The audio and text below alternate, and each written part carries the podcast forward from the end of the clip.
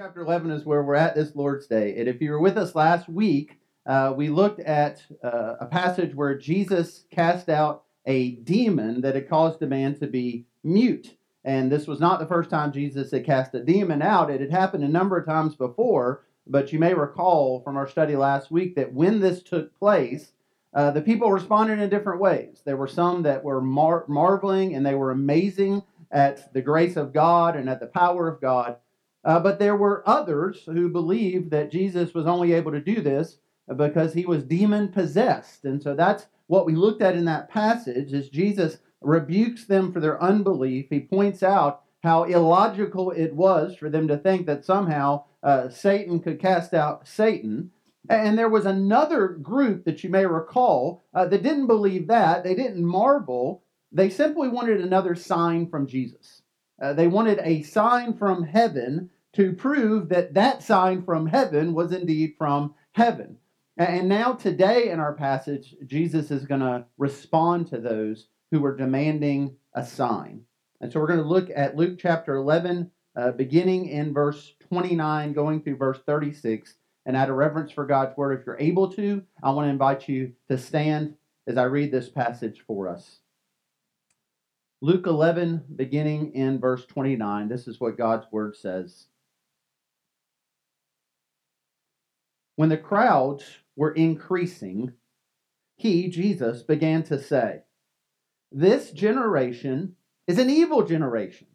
It seeks for a sign, but no sign will be given to it except the sign of Jonah. For as Jonah became a sign to the people of Nineveh, so will the Son of Man be to this generation. The queen of the south will rise up at the judgment with the men of this generation and condemn them. For she came from the ends of the earth to hear the wisdom of, of Solomon, and behold, something greater than Solomon is here. The men of Nineveh will rise up at the judgment with this generation and condemn it, for they repented at the preaching of Jonah. And behold, something greater than Jonah is here. No one after lighting a lamp, puts it in a cellar or under a basket, but on a stand, so that those who enter may see the light. Your eye is the lamp of your body. When your eye is healthy, your whole body is full of light. And when it is bad, your body is full of darkness. Therefore, be careful, lest the light in you be darkness. If then your whole body is full of light, having no part in dark. It will be wholly bright, as when a lamp with its rays gives you light. You would pray with me. Father, help us today to see the light of the gospel of Jesus. Expose in us darkness and sin, and help us, Lord, to repent of that sin and to trust in Christ, that we might walk by faith and not by sight. We ask this in Jesus' name. Amen. You may be seated.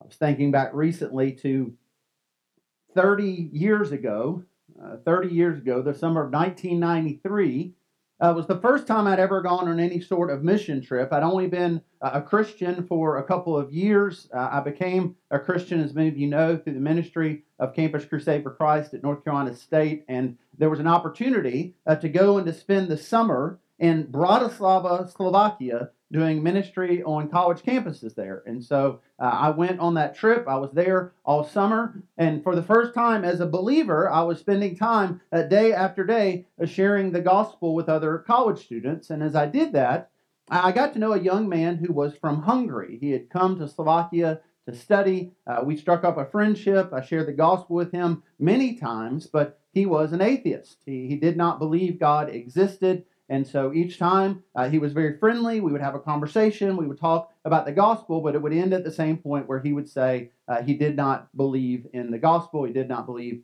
God existed.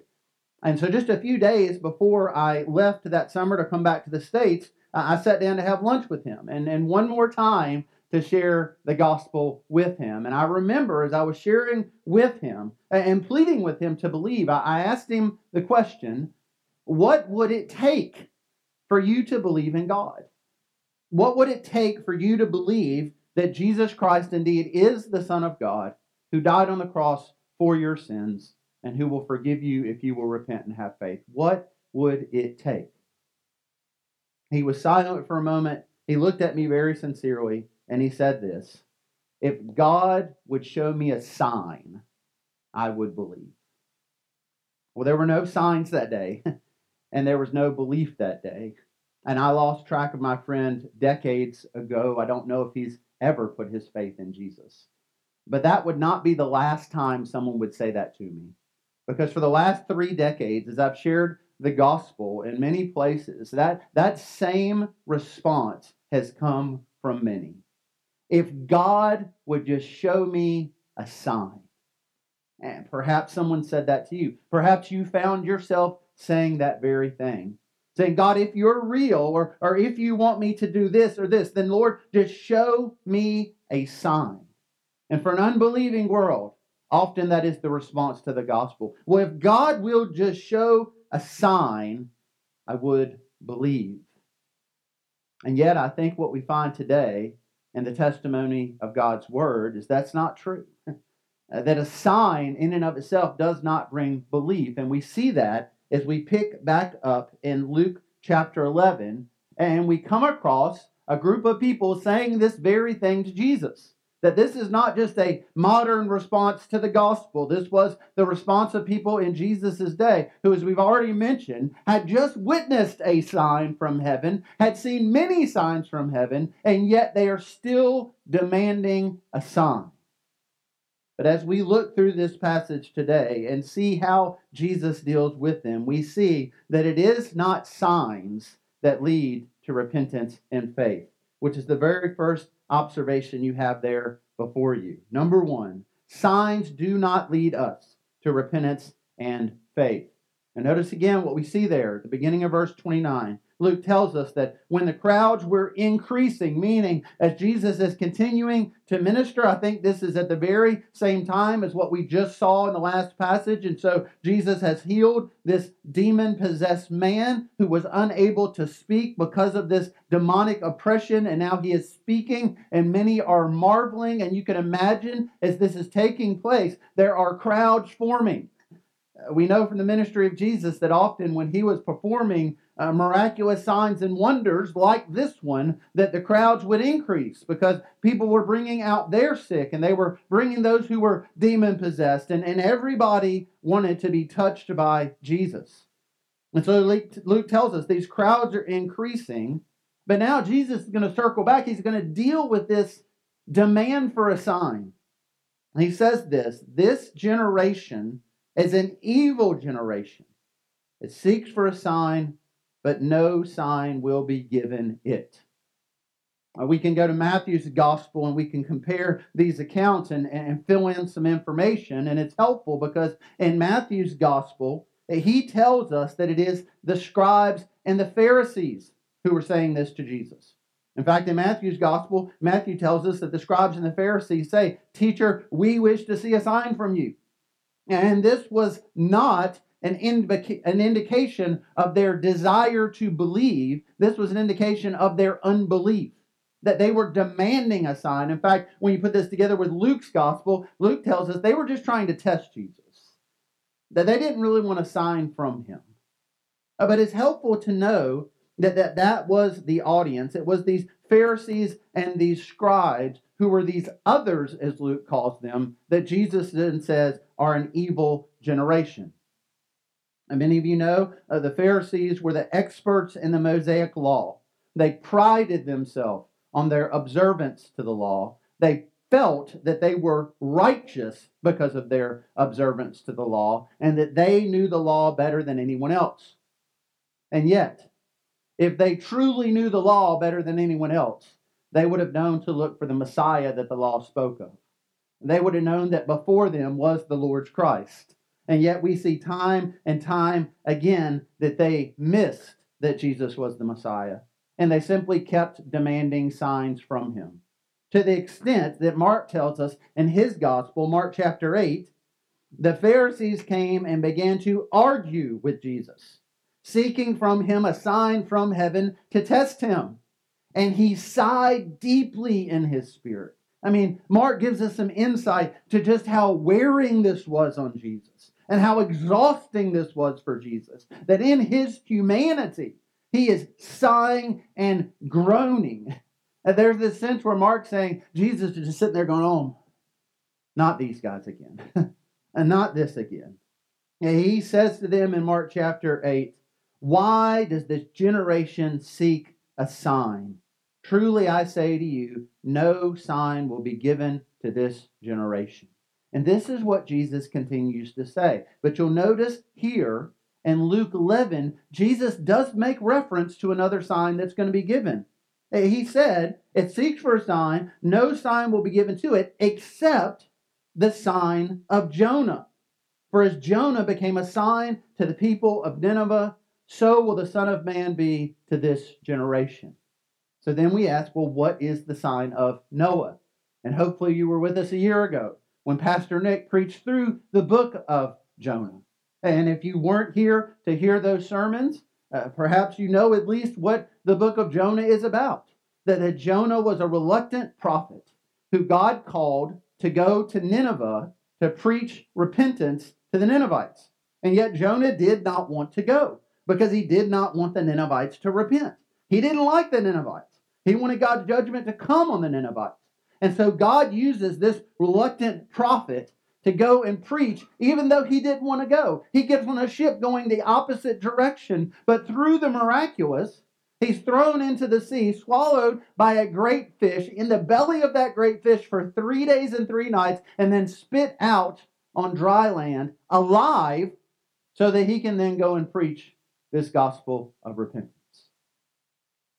A couple of summers ago, I recall seeing an article, some of you saw it as well, a news article out of Cape Cod.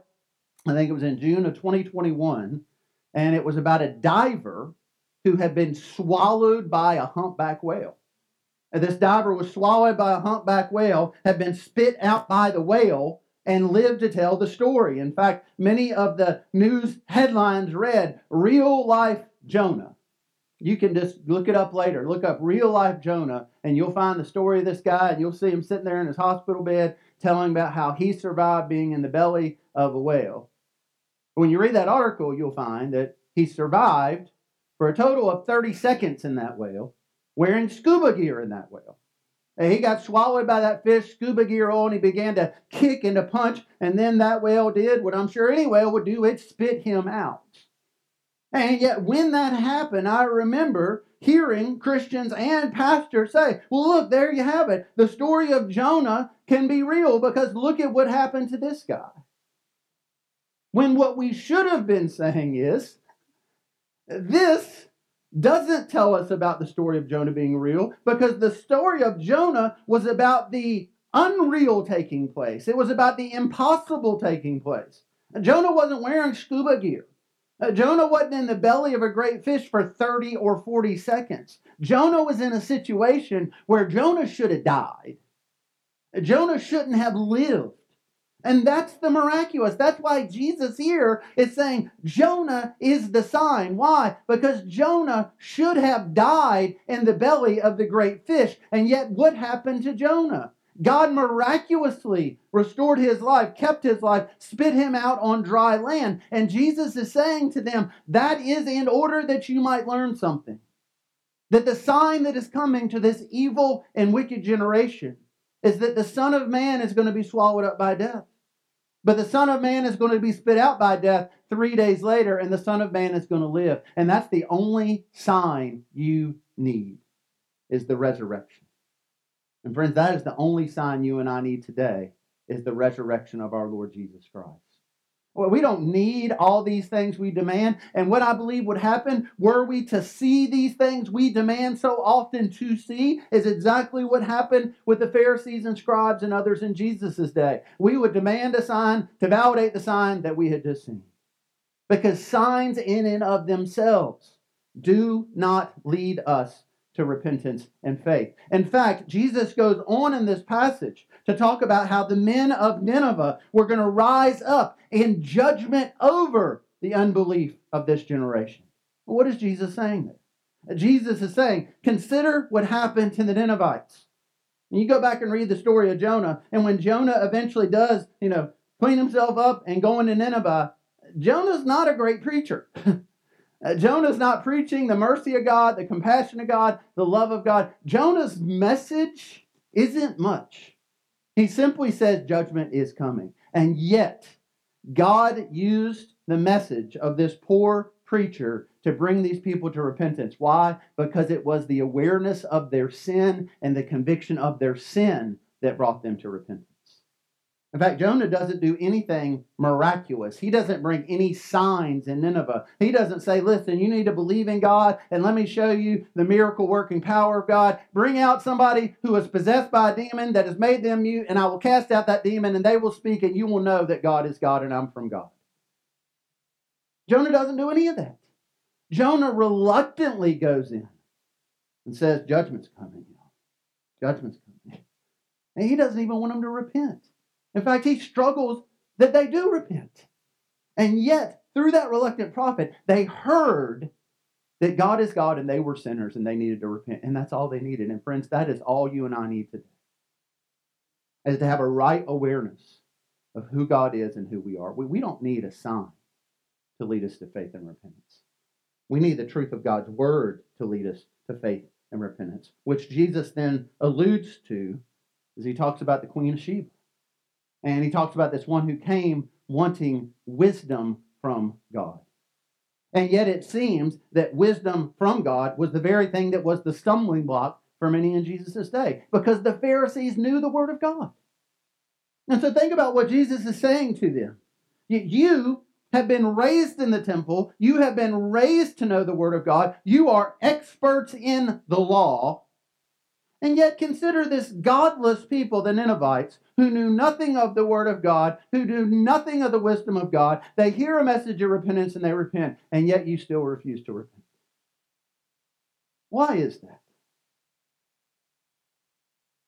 For years, I had the opportunity to be a campus minister uh, here in Kentucky at Western Kentucky University, and and what I found often, and what Sandy found often in her ministry, was this is that we would have students who would come to campus who were raised in the church, uh, who, who knew much about God's Word, who, who went to Sunday school, they went to church, they went to church camps, they, they, they did all the things that we ask kids to do as they're being raised in the church. And yet, when we would sit down with them and we would talk to them about the gospel and repentance and talk to them about opportunities to minister and share the gospel with other students, that there was a, a numbness and a coldness. And so often a complete lack of interest. And then we would sit down with students who had no religious upbringing at all, no knowledge of the Bible, had, had rarely ever been in church in their life. And there were many times when confronted with the truth of God's word for the first time and the call to repent for the first time, we, we would see those students repent and put their trust in Christ. Why is that? Because, friends, if we're not careful, we can substitute faith and repentance with knowledge. And we can walk around believing about ourselves. Well, I know this about the Bible, and I know this about God, and I've been to church, and I've been to Sunday school, and I know all these things. And we can walk around that way with cold, unrepentant hearts. It happens all the time. And the testimony of Luke 11 is a warning to us not to do that. It is a, a good thing to raise our children in the encouragement and admonition of God's word. It is a good thing for us to come to church each Lord's Day and learn the word of God and go to Sunday school and learn the word of God. These are good things that should lead us to repentance and the walk of faith. But friends, don't be deceived that knowing things about God is all you need to put you in a right relationship with God. Because if you don't repent, you will stand in judgment. And that is the message that Jesus is proclaiming here. He says it as he shares about Jonah. He says it as he shares about the queen of the south. Who we know from 1 Kings chapter 10 is the queen of Sheba. And if you know that account, you know that God gifted Solomon with great wisdom, and that this queen, unknown to us before or after, who lived at that point in time, literally what they believed to be the end of the earth, she makes this enormous journey simply to learn from the wisdom of Solomon, to learn from the wisdom of God. She comes, she asks him questions, he answers those questions. And Jesus says, These Ninevites and this queen are going to stand in judgment over you. Why is that? because a reluctant prophet who did a poor job preaching led people to repentance, but someone much greater than Jonah is standing before them. And this queen who came halfway around the planet in that day asked some questions. Solomon asked some questions. There is someone with great, great knowledge and wisdom standing before them, someone so much greater than Solomon. And yet they refused to believe. They didn't make a great distance to see him. He came to them, and yet they refused to believe. Jesus is saying this judgment will come on all who do not repent and have faith. It is not a sign that they need, it is the gospel that they and we need, which brings us to that second observation. Number two, the light of the gospel is what leads us to repentance and faith. And so Jesus calls out the unbelief of those who are demanding a sign, but he does not stop when he talks about Jonah and the queen of the south, he then gives them this illustration, this picture to bring home his point. Says in verse 33 No one, after lighting a lamp, puts it in a cellar or under a basket, but on a stand, so that those who enter may see the light. Jesus here is doing what Jesus often did in his day. He is using a common understanding, a daily activity to make a point. And what is he saying here? He's saying in a day and age where you don't have electricity, where, where candles and lamps weren't just ambiance and decoration, these were the sole source of light in a home. And in the homes in his day, often what you would have is when you would walk into that home, and many times those homes would simply be just one large open room, perhaps multiple rooms. They would have an entrance, a doorway. And when you came into that entrance and doorway, the only way you could see where to go is because there would be a lamp stand, and there would be a lamp on top of that lampstand. And that lamp then would light the way so that when you came in, you could see the light, you could see where you needed to go, where you needed to sit. That Jesus says, none of you, not one of you, would take that lamp and light it and then put a bucket or some shade on top not one of you, if you were wealthy enough to have a cellar underneath your house, would say, you know what I'm going to do to help people come into my home and see is I'm just going to put the lampstand down in the cellar. That doesn't make any sense. Because if you were to put it in the cellar or you were to cover it with a covering, then it would not give the light needed for people to see. They would come in and they would enter into darkness. And yet, do you see the connection? That the light of the world has come and is there before them. And yet, for many in Jesus' day and for many in our day, they still stood in darkness. John chapter 8, Jesus says, I am the light of the world. Whoever follows me will not walk in darkness, but will have the light of life. So, what Jesus is saying to this unbelieving crowd, what Jesus is saying to us today who may be wrestling with unbelief, is do not cover the light. And do not put the light in the cellar, in the basement, but walk in the light as he is in the light and you will not walk in darkness. And yet, he is standing before people who were walking in darkness, and we stand before people who walk in darkness. Why? Because they refuse to see the light. Because, as we read in Romans 1, their, their foolish hearts are darkened. And why is that? When Romans 1:21, it's because we refuse the truth of God, and that is exactly what we see today. Is that the gospel can be proclaimed, the truth of God can be presented. But when you or anyone else walks away from that proclamation with anything other than repentance and faith, If you walk away saying, well, that's all well and good, but I really feel my way is better. You know, that's what people used to believe back then, but that's so archaic. Surely God wouldn't want me to do that or not do that now, and I'm just going to follow my heart and I'm going to do what I think is right. Jesus says, friend, what you are doing is you are taking the light of the gospel and you are just covering it up. You're, taking the light of Christ and you're shoving it in the basement where it's going to do you or no one else any good. Jesus says, when we do that, our foolish hearts are filled with darkness. And so the question for us is this the last observation there before you. Are we walking in the light or walking in the darkness? Jesus, in giving this, this picture, that this illustration, he says this of it. Your eye is the lamp of your body. And when your eye is healthy, your whole body is full of light. But when it's bad, your body is full of darkness. Therefore, be careful, lest the light in you be darkness. Well, how is that possible? How is it possible for light to be darkness? How is it possible to sit here in this room this morning where we have lights on and then turn to your neighbor and say, I can't see a thing, I'm in darkness? Jesus tells us how it's possible in 1 John chapter 1 in the Word of God we see this. This is the message we have heard from him and proclaimed to you that God is light and in him there is no darkness at all. If we say we have fellowship with him while we walk in darkness, we lie and we do not practice the truth. That the way that it is possible for the light in us to be darkness is through deception. It is through deceiving ourselves that we are walking in light when we are actually walking in darkness.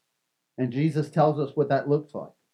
He says, if we say that we've had fellowship with Him, and yet we do not practice the truth, we are walking in darkness.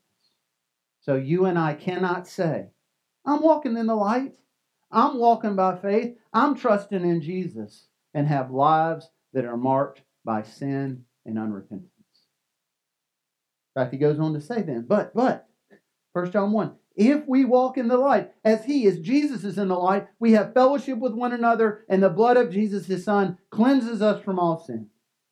If we say we have no sin, we deceive ourselves. So, so be careful as you're walking in the light that there's not this self righteousness that prides itself and says, Well, I'm good and I'm better than them. No, be aware that you are still a sinner and you still need repentance over and over again.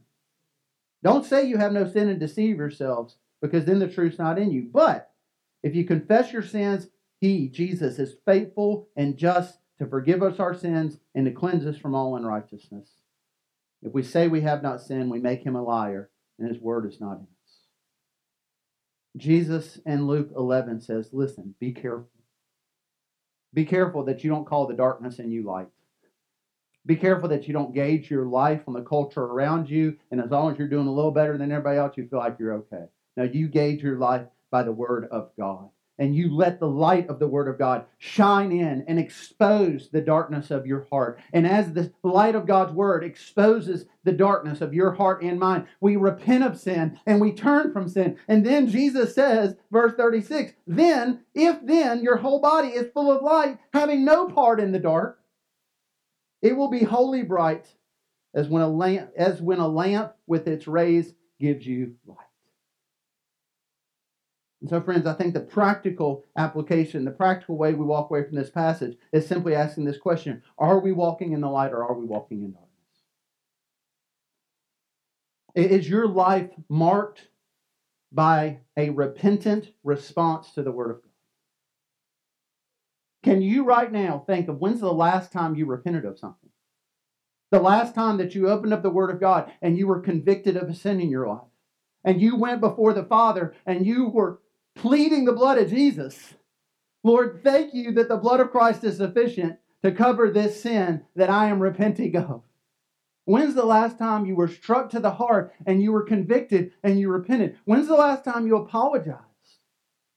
When's the last time you were broken before someone else?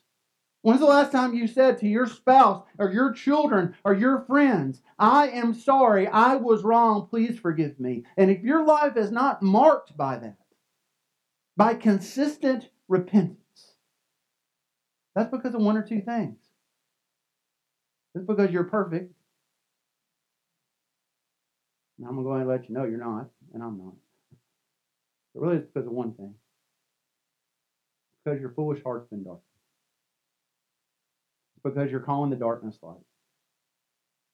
It's because your knowledge of the word has puffed you up and built you up to where now you were just looking at others, feeling better than others, and thinking, you know what? I'm glad I'm not like them, and I'm glad I'm not like this guy. Maybe they get their act together, they'll be where I am. now, the mark of the Christian faith is that we are repentant people, and Jesus says, friends, you don't you don't need a sign, you need repentance. And the good news of the gospel as we repent and have faith is we have a, a gracious, glorious who does not look to us in our sin and say, Shame on you. And does not look to us in our sin and say, Well, you certainly could do better. But who says to us, What? Come to me, all who are weary, and you'll find rest. Come and be covered by the gracious blood of the Lamb. Put your hope in Him, your trust in Him. Respond to His light. Don't cover it up, don't hide it. Embrace it. And as it exposes the darkness of your heart and mind, repent of it and walk by faith and not by sight. That is our call this and each Lord's Day. So if you would respond to that call now with me as we pray and as we respond to God's word. Let's stand together as I pray for us.